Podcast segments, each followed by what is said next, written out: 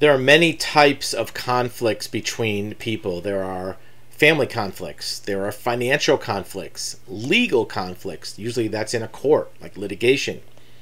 There may even be relationship conflicts. Sometimes these are in the workplace. Any one of these conflicts has an alternative to a contentious battle to get it resolved. Sometimes people look to the courts you want to file a lawsuit. You want to do something at a very high level with attorneys. That can be done. But one very popular option is mediation. And if you and another party have some type of conflict, think of all the disagreements that you've had in your life.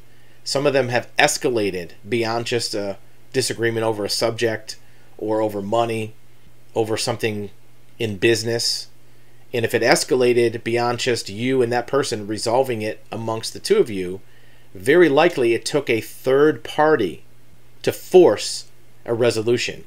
And if that third party was a court, you probably didn't like the outcome, even if you won, because the outcome included a long period of time, very intense arguing and conflict, and a lot of money to attorneys. A better way to do it is to have, or attempt, at least at first, a mediator, a counselor, maybe an arbitrator look to try to facilitate a resolution between the parties. The biggest reason that two parties do not come to a mutual agreement on their own is pride.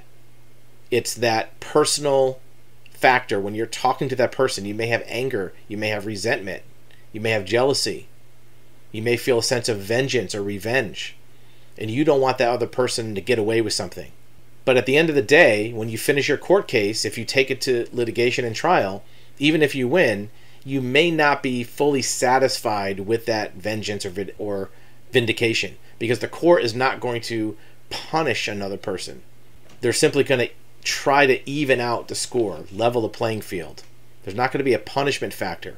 All they're going to do is put you back to square one where you started and where they started a lot of times the reason somebody doesn't accept a settlement even if it's equitable is because they want more vengeance. So if that's going to be the result anyway why not try mediation counseling or arbitration?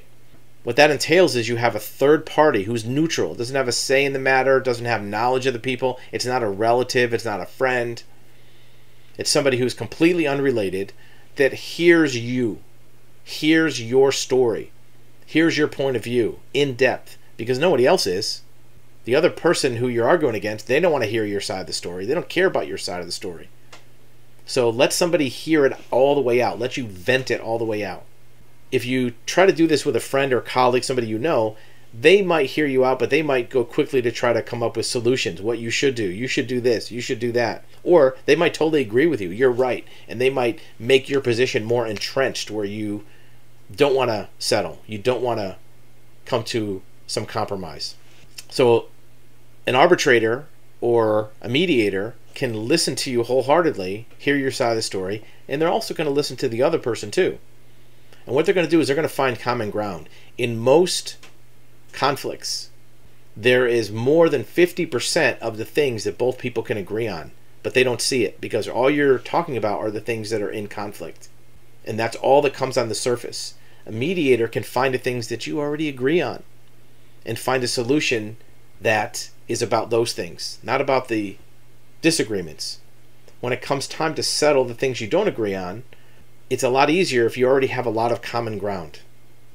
in reality, the mediator can take away that personal aspect of it. They can be like a buffer in between the two.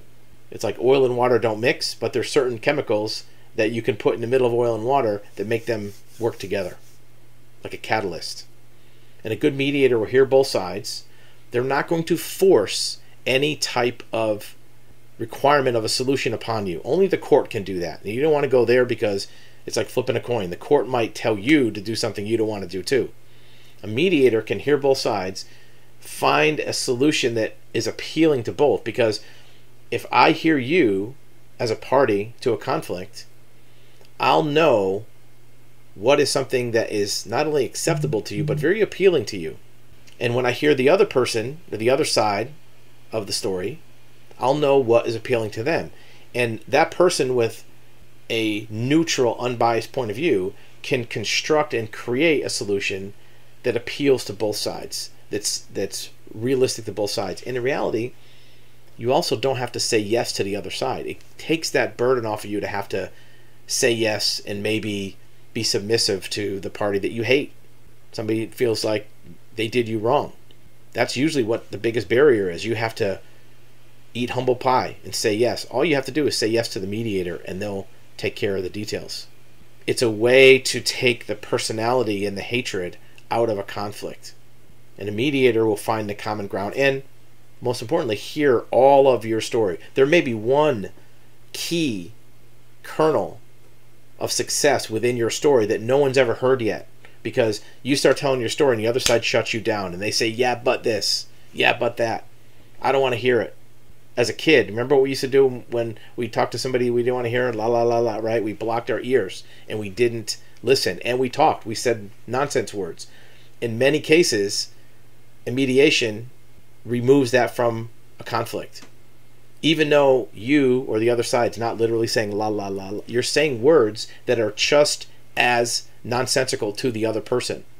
You might as well be just talking gibberish because the other person is not resonating with what you're saying. Not that you're wrong, it's just both of your mindsets are in that rage factor where you're blinded. You've heard of being blinded by rage. That's what's happening. And a mediator can dissolve all that and do it in a way that allows for maintaining your pride, maintaining your integrity and your honor.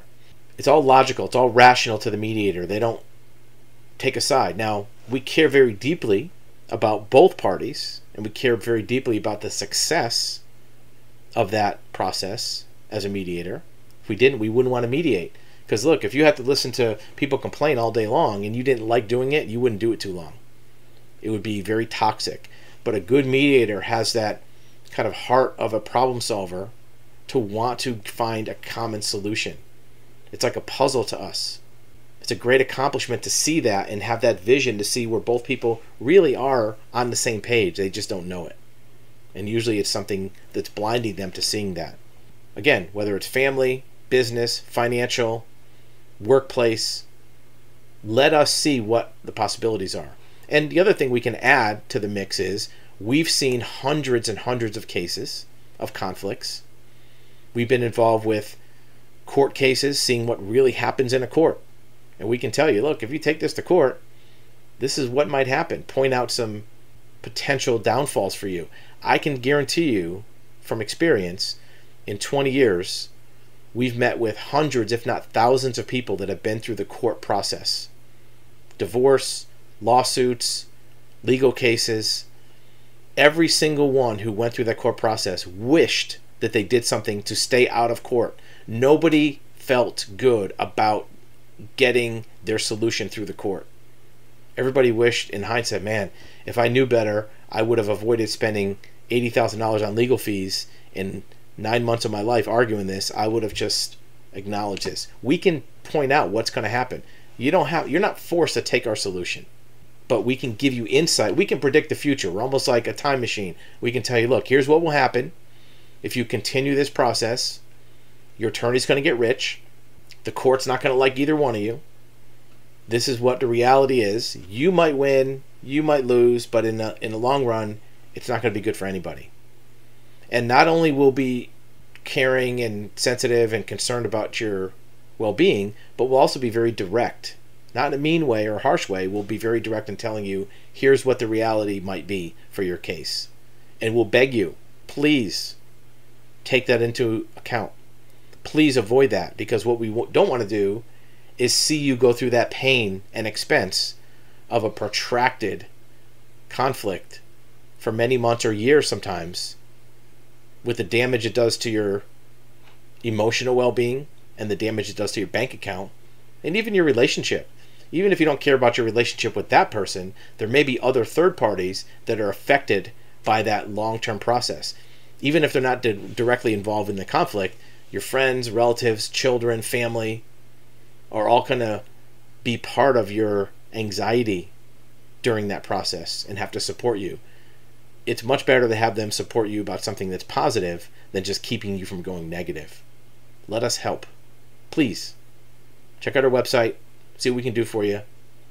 Put some comments below about your potential conflict, and we'd be glad to be of assistance.